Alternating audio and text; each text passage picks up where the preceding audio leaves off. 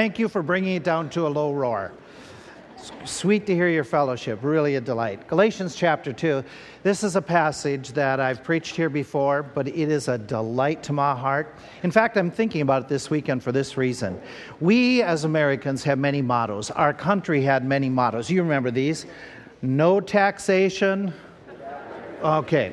Okay. We have the mottos, or some have said, stood up and said, I have not yet begun to fight. Give me liberty. Okay, those are famous in American history. Galatians chapter 2 strikes me that Paul is at that moment where he is presenting a truth and he is going to lay out a motto, something that you and I can grab onto, a thought, a phrase that would catch our attention and stick with us. For me, it has stuck with me for many years. If, I, if there was a life verse, this would be the verse that talks not only about a motto to live by, but it also reveals very simply, in a very short fashion, the secret, the success for- formula.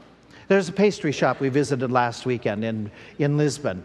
It's been around since 1837. It is famous for the pastries that they produce, and there are lines at that place to get in there. It has been around and passed from generation to generation, I think, within this family.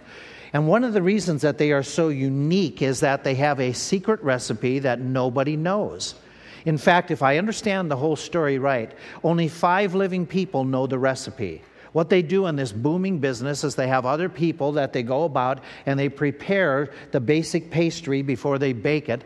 But then one of those five comes in and adds those special ingredients at the very end.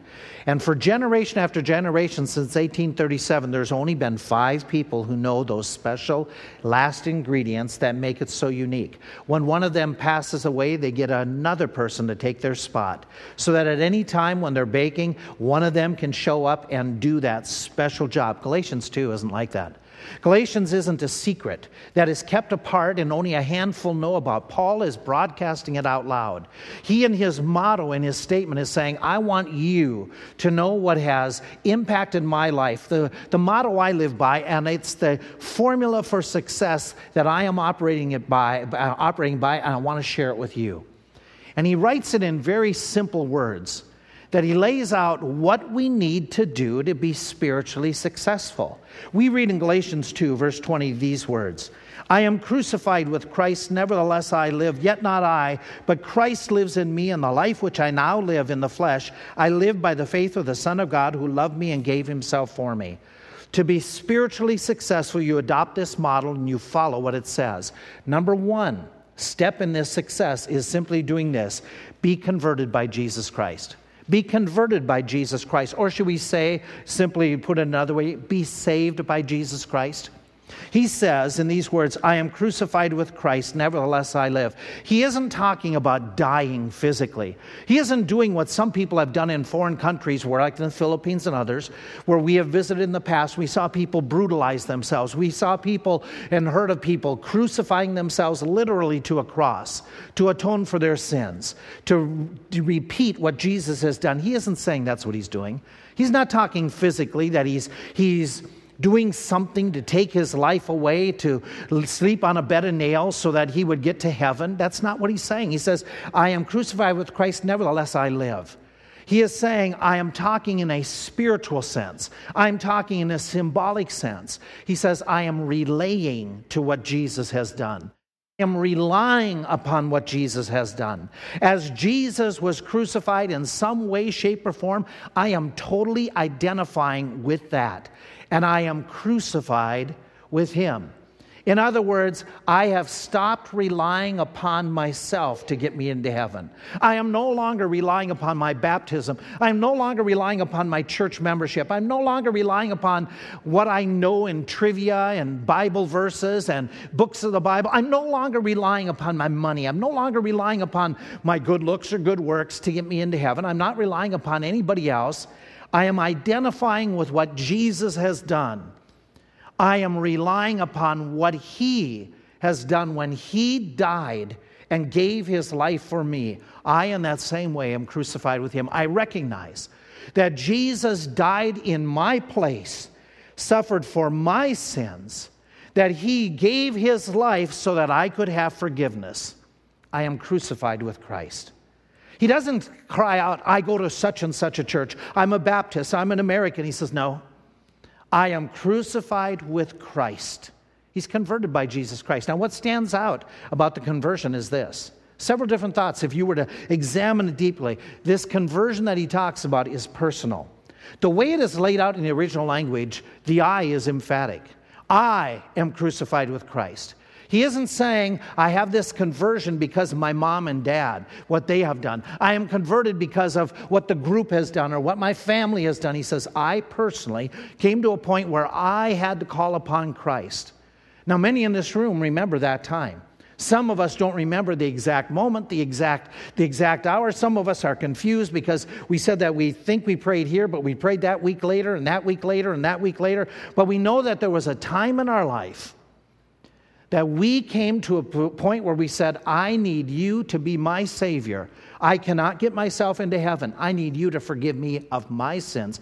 His conversion was personal. His conversion was provided. In the original language, it's the idea that I have been crucified by somebody else doing this work. Somebody else has done this to me. It's called a passive verb. That Jesus Christ has given his life, that he has taken away my sins. This crucifixion, this dying to my old self and living for the glory of God, he said, that is something that God has done in my life not that I have produced by going to church, by, by being determined, by making some commitment of some way, shape, or form. He says, but this is something God has done in my life. I have eternal life. I've been birthed into God's family because God did a work in my heart. I called to Him. I repented of my sin. I asked Him to convert me, to save me, and He did. For whosoever shall call upon the name of the Lord shall be saved. And he talks about his conversion being personal. He talks about being provided. He talks about being permanent. I have been and still am crucified. It's a perfect passive in the original language. It's the idea that God did something in my life a while back and it continues as it goes on and on and on. And he's laying it out very clearly that if you want success in your life, you want to be a spiritual individual, this is the path you start. You get converted. You let God provide you your salvation. You let Him work in your heart. And when He does that, He gives unto us what type of life? Eternal life that never ends, that never ceases. And I can look back in my life and say, back in 1973, and I know that was a long time ago for some of you. 1973, as a teenager at age 16, I called upon Christ. I didn't know a whole lot about him. I just knew that I was a sinner bound for hell and deserved it because I was a sinner. And I knew that Jesus had died in my place. And I had heard from the preacher showing me from the Bible the last few days that Jesus Christ is willing to forgive me of my sins if I would just repent of them and ask Him to be my Savior. And I remember calling upon Him. And the moment that I called upon Him, He gave me eternal life. That life has never stopped. And you know what's better yet? It will never stop. That's eternal life. That's being converted by Christ. That's turning to Him. By the way, there's something else about His conversion. It was personal, it was provided, it was permanent, it's publicized. It's publicized. It's true in Paul's life. It was that same type of conversion that occurred in time and time again with believers in the New Testament. When they got born again, they wanted to share it, they wanted to tell others. The blind man, he couldn't help but say, Once I was blind, but now I see. You know, we were on the trip. We get back from the trip. And some of you have already said, Oh, I saw your trip. I, I, saw everything about your trip and saw this and saw that. And it's like, How did you know about our trip? Well, that's because in modern life, right, you do something exciting. You do something that is phenomenal. And where do we put that information that's exciting us? We put it on the media, electronic media, and there's nothing wrong with that. But we do that with things that are, we're enthused about, we're excited about. And the news, we want everybody to know this is what happened in my life. What have you done with your salvation experience? It's supposed to be publicized. It should be declared. It should be talked about. It's the greatest gift that anyone has ever given you.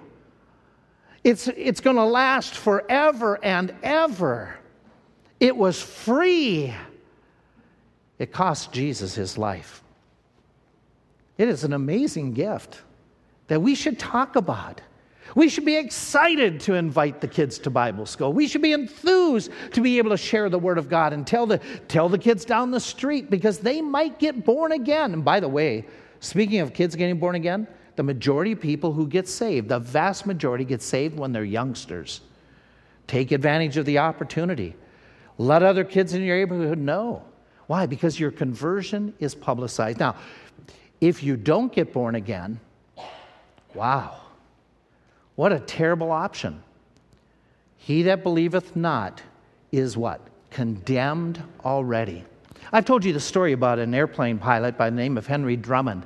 That years ago, he was the co pilot for a, for a shuttle trip from Boston to New York City that would do every day a shuttle. And Drummond was there with the crew the one day that took off from Boston, heading down from Logan Airport down into New York City. And when they took off, they started climbing, and they got all of us in a signal on the dash that said that one of the doors at the back, where in this small shuttle plane that held, you know, just a couple dozen passengers, that the door was somewhat ajar. He immediately told the pilot he's going to go back. They try to radio the tower that maybe they have a problem. But in the meantime, he's going to go back and check the door. So he went back and he worked somewhat at the door, and the door all of a sudden let loose and he was sucked out. Then the pilot now is reading this, the instruments and realizing he's just lost his co pilot. The door is open. You can tell all, you know, within the cabin, there's all kinds of air movement and it's, it's mayhem. He radios that he needs to land immediately, return to Logan, get down. You know, he has to make an emergency landing. And as he's coming in, he hears from the tower, You've got somebody hanging on at the tail. What had happened when Drummond was sucked out? Somehow he grabbed onto some piece of metal that was on the fuselage of the plane. They landed. He survived. Then, when they came to rescue Drummond, they had to pry his fingers off of that metal, you know, because he was just hanging on for dear life. Well, a reporter asked him afterwards in the hospital one of those famous stupid reporter questions. Okay? you know, asked him the question, Mr. Drummond, how was it that you were able to hang on? He uh, looked at him and shook his head and said, What were my options? what are your options if you don't accept Jesus Christ? Oh, you're going to rely upon your baptism? You're going to hang on to your church membership? You're going to hang on to your family background and heritage? None of that will get you into heaven. Your options, if you hang on to them, will lead you into damnation. Jesus said, I am the only way into heaven. I am the way, the truth, the life. No man shall come unto the Father but by me. You need I need to be converted by Jesus Christ. Has it happened in your life? Now, if you sit here this morning and say, I don't know, I don't remember, at the close of this service, we're going to sing a song. And we're going to have staff members stand over by that door they and their wives, and they will gladly take you down that hallway into a private room and show you from the Bible what you need to pray, what you need to do to make sure that you are on your way to heaven. You say, But I think so, but I don't remember. I, I just don't. Why don't you settle it once for all? Why don't you call upon Christ? When we sing, go and talk with somebody and get it squared away. Your first step in this motto to live by that gives a formula for success says this be converted by Jesus Christ. Number two. Number two, be conscious. Be conscious of Jesus Christ or be sensitive to Jesus Christ. There are moments where we're not real sensitive to what's going on around us. We're not aware of different things. Uh, we were, I was telling the people in Portugal when I preached last Sunday that when I was a little kid, and uh, kind of young enough that I could hide still behind a mailbox. Those were those big mailboxes in the street. That my brothers and I, what we would do is we would take wads of paper, ball them up, and light them on fire. When cars would come by at the stop sign right by the mailbox, we would throw them at the cars. We wanted to see what would happen if the drivers would panic. I don't know what we were thinking. You know, we never blew up a car.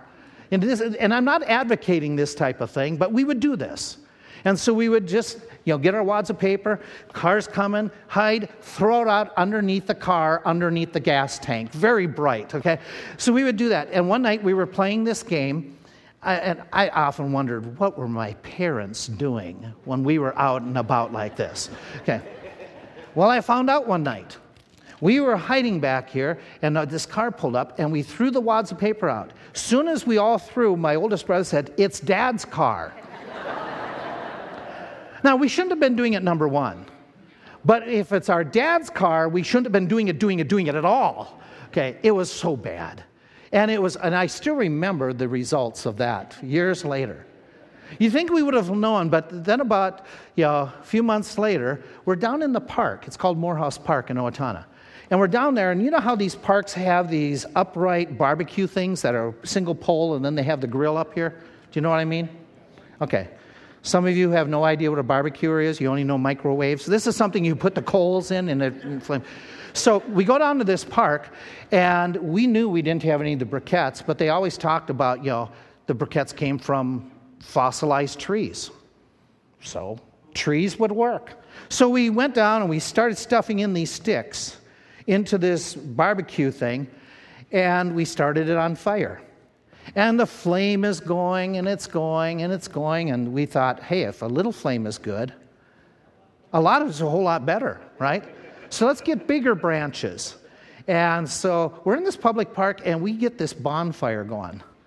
It was a bonfire enough that the trees above started on fire. It was my brother's fault. Okay, it wasn't it was not me. It was not me. I was just there watching them not. Okay. If we had known that we were going to get into this problem, if we had known that there was park superintendent people there, who took us home, we wouldn't have done it. There's so many times that we are not conscious. We're in Portugal last week. Do you know what cactus fruit is? Do you know where it comes from? You know where it's growing? On a cactus. You've planted some cactus fruit there, right? So, one of the projects that the teens did is they went and they cleared away on that bank that you had planted this. They cleared away a lot of the shrub and a lot of things so you could now see all the cactus fruit. Oh, and there was some beautiful, large blossoms, and there was a whole bunch of fruit. So, somebody thought that fruit would be really good to test. So, we got the stuff, and one of the young people brought it to me and they said, You got to taste this. It tastes like a plum. And so I bit into it, and only when I bit into it, they said, but you re- but you got to be careful because not only does it grow on a cactus, but all the cacti are in the plant, inside the cactus fruit. You have all kinds of real small, hardly visible cactus tines. I bit into it. For 45 minutes, my wife is plucking out of my mouth with the tweezers all this cactus stuff. Let me recommend to you do not eat cactus fruit, it hurts. And it just, if I had known that, I wouldn't have done it. it uh, I had no burning desire to eat cactus fruit. There are so many times in our life that we are not conscious of situations around us. Paul says this Paul says if you really want to live a successful life, a life that is fruitful, what you need to do is stop and think, Jesus is with me. Look how he phrases it I am crucified with Christ, nevertheless I live. Yet, not I, but what does he go on to say? Christ lives in me. What he is talking about when he says, Not I, but Christ lives in me, he is pointing out two things about Christ that we need to be conscious of at all times, that we need to be aware of, that we need to be sensitive to. One is this Christ's ownership of our life. The life that I live right now, it's not mine, it's Christ. I live it, but Christ. He is saying and realizing that as he writes later on, he says, I am bought with a price. I am not my own. Therefore, I need to glorify God in my body. You and I need to pause on a regular basis to say, if we are going to really honor the Lord, if we are really going to be spiritually successful, we've got to remember every morning when we wake up Christ owns me. Christ, He's in charge. I sold my home a year and a half ago, the one that we had lived in for almost 30 years here in Lebanon. We sold that house. We moved across town. Several of you have asked, Do you miss the house? Not in the least. We don't miss the 1917 home. I don't miss going over the railroad tracks. Ha ha, to those of you who still have to do them every day. I don't miss it. And we do this once in a great while. We drive by the house just to see what looks different. I would never dare stop at 659 North 3rd Avenue, walk up to the door, and walk in. And say to them, Oh, by the way, I don't think you should have painted it this color. I don't think you should have done this. I don't think, why? I don't own it anymore. It's not my house. But it's amazing how some of us in this room think that's the way it can work with our lives. Jesus has bought me, Jesus owns me. I sing about it on Sunday that Jesus is in charge, but on Monday, it's my life. On Tuesday, I will say the words I want to say. On Wednesday, I'll listen and watch the movies, the music that I want to listen to and watch, whether it pleases Jesus or not. On Thursday, I'm going to be a little bit dishonest with my finances because it's my life, it's my money. On Friday, hey, it's my time. I don't have to be forgiving. I can be bitter about things that happen during the week. And on Saturday, oh, well, whatever entertainment goes, it's my life. If you are born again, you were bought with a price and you no longer belong to yourself. Jesus owns you. And Paul says this is the formula I need to keep in mind. Remind myself every day that I am not my own, I belong to Jesus. Not only does he talk about ownership, he talks about omnipresence. He says in this text, he, as he goes on, he says in that comment, Yet not I, but Christ is always living in me. Present tense, ongoing. Christ is here. He's at this moment.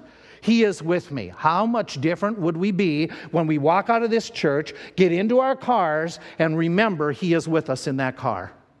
What we say, how we respond, where, where we go, what we talk about, Christ is there. How much of a difference it would make in our lives if we remember this week that when we go out with friends, with buddies, with, with the gals on Friday evening, that Christ is going with us. There is no room for anything that is displeasing to him. There's no room for immorality, for immorality. There is no room for greed. There is no room for dishonesty. Christ is with me at all times. And yet we forget this. We forget how Christ knows, Christ sees, Christ is aware. Now, I've shared with you a story that when we were in that teenage years that we had a gas station. And in that gas station, there was an area where we work on the car, but there was an office up front. And this office, you could walk in from the outside and then go into the area where we work on cars. And at the bottom of the door that swung open, it was open about, there was a opening at the bottom of the door about four inches or so. So you could see underneath the door if you wanted to look. Well, one night, my brother and I were in charge of the gas station. That was dangerous.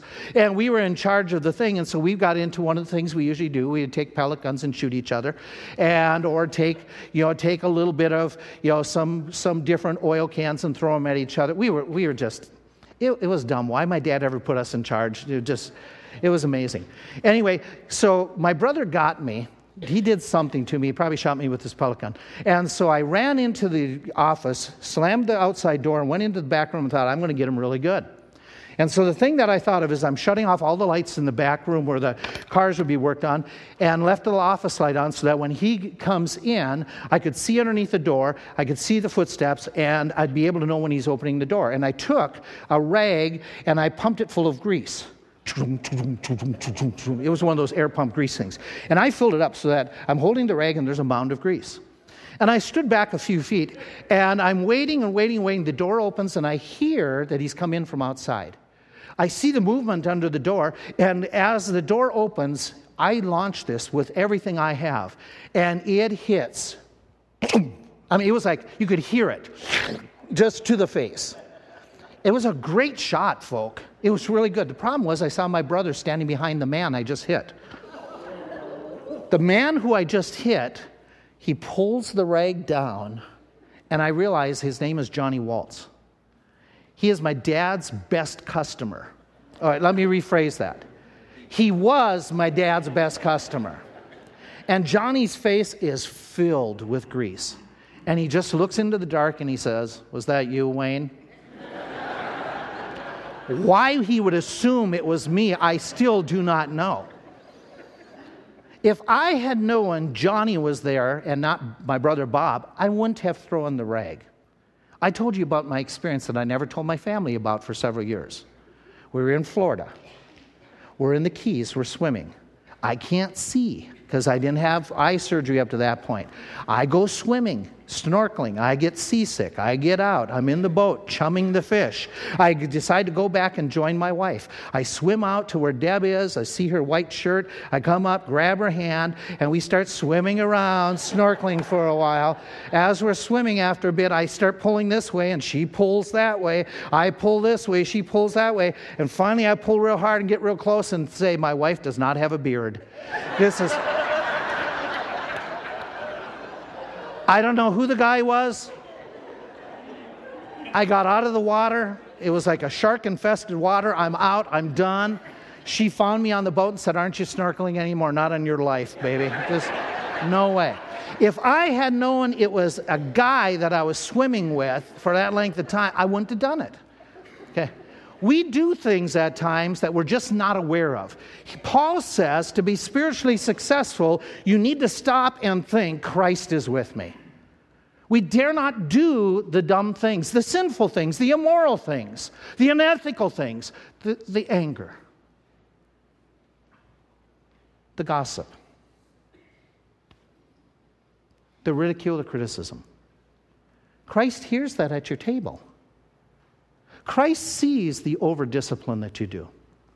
Christ sees the lack of discipline you do.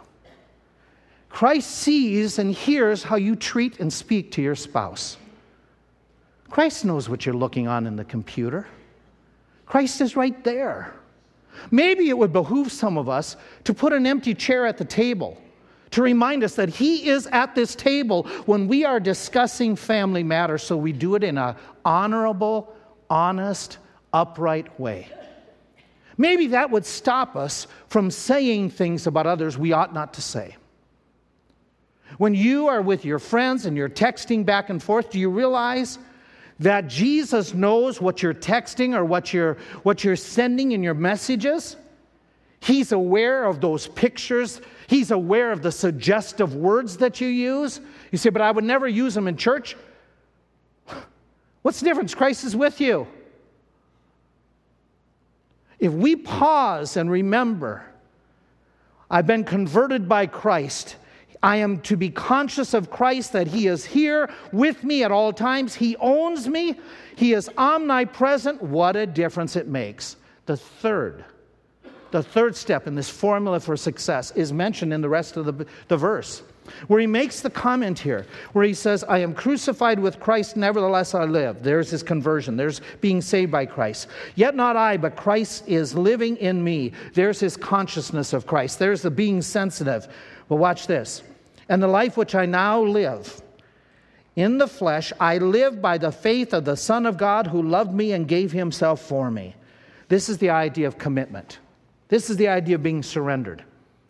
It is a unique way of how he's phrasing this, and many people don't catch it. Watch, watch your, look at your Bible carefully. The life which I now live in the flesh, I live by the faith, and this is the way many interpret this text. I live by the faith in the Son of God. That's not what it says. What word did I change? This is not your faith in Christ, this is the faith that belongs to Jesus Christ. This is not talking about trusting and believing, this is the teachings of Jesus, the faith of Jesus, the declarations of Jesus, the teachings, the, the beliefs of Jesus, the creed of Christ. He is saying very simply, I live by whatever Christ has commanded me to do. And I do it, he says, out of pure, out of pure gratitude because he loved me and gave himself for me. And Paul is making it very clear that what I've done, what I do, is I am willing to do whatever Christ says I'm supposed to do. What an amazing thought. For Paul, that meant that when he was told by Ananias that as a believer that he is supposed to follow the teachings of Jesus Christ and get baptized, do you realize he got baptized as soon as he possibly could? Without debate, without excuse. Have you? Do you realize that one of the things he met, went and did immediately was to share and tell? Why? Because Jesus said, Go into all the world and teach all nations, give them the gospel. Do you realize one of the things that Paul got involved in doing was praying?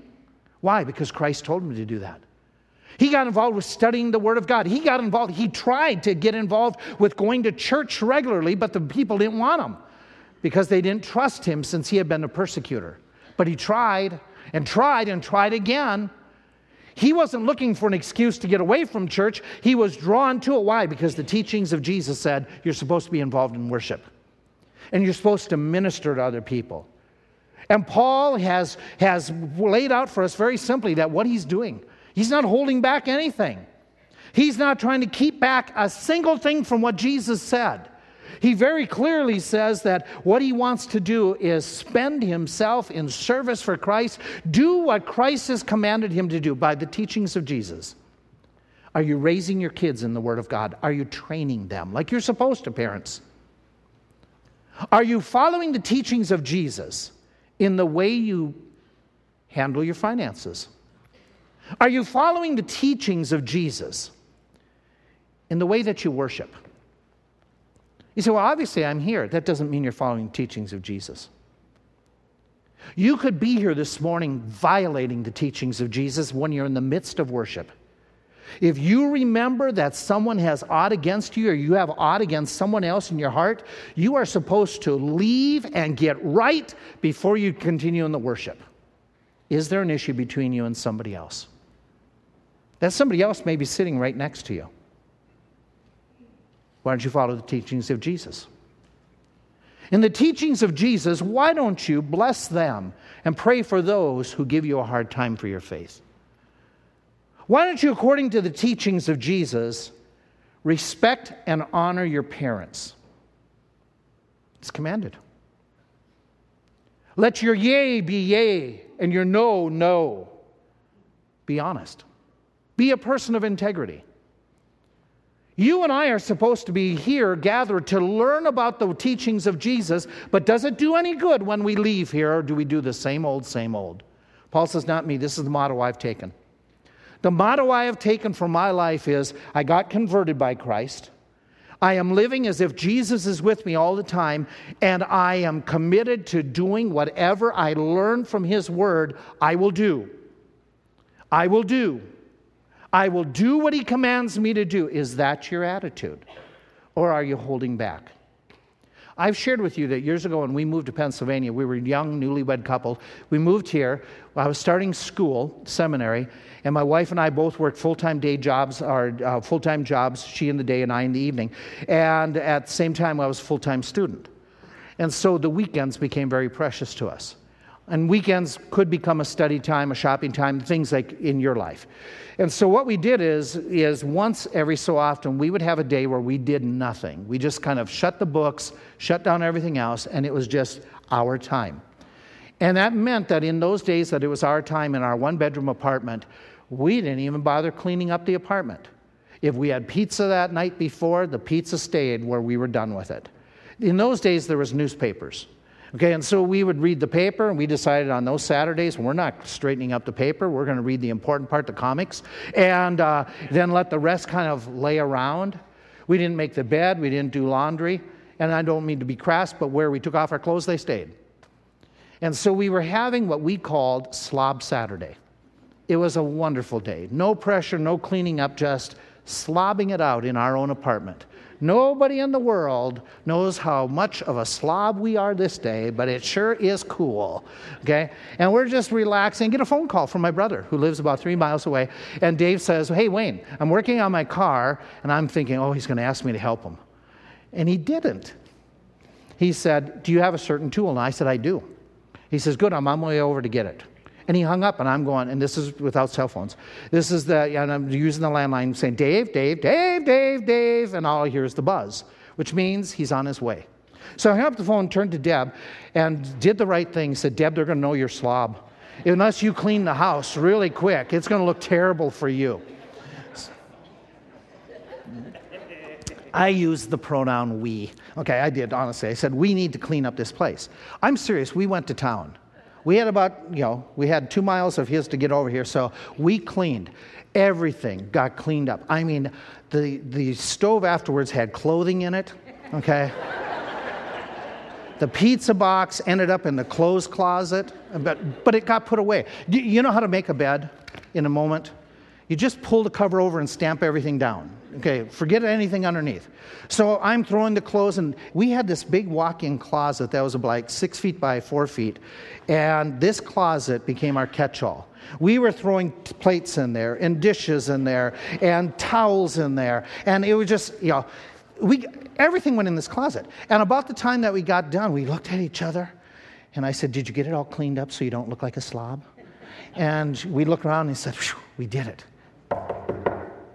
Yeah, it's me, Dave. So I open the door, and he got his, has his wife with him. They come walking in. And they look around, and Lucy says, My, oh my, your place, you guys are really good. We're having Slob Saturday. We haven't cleaned anything at our house.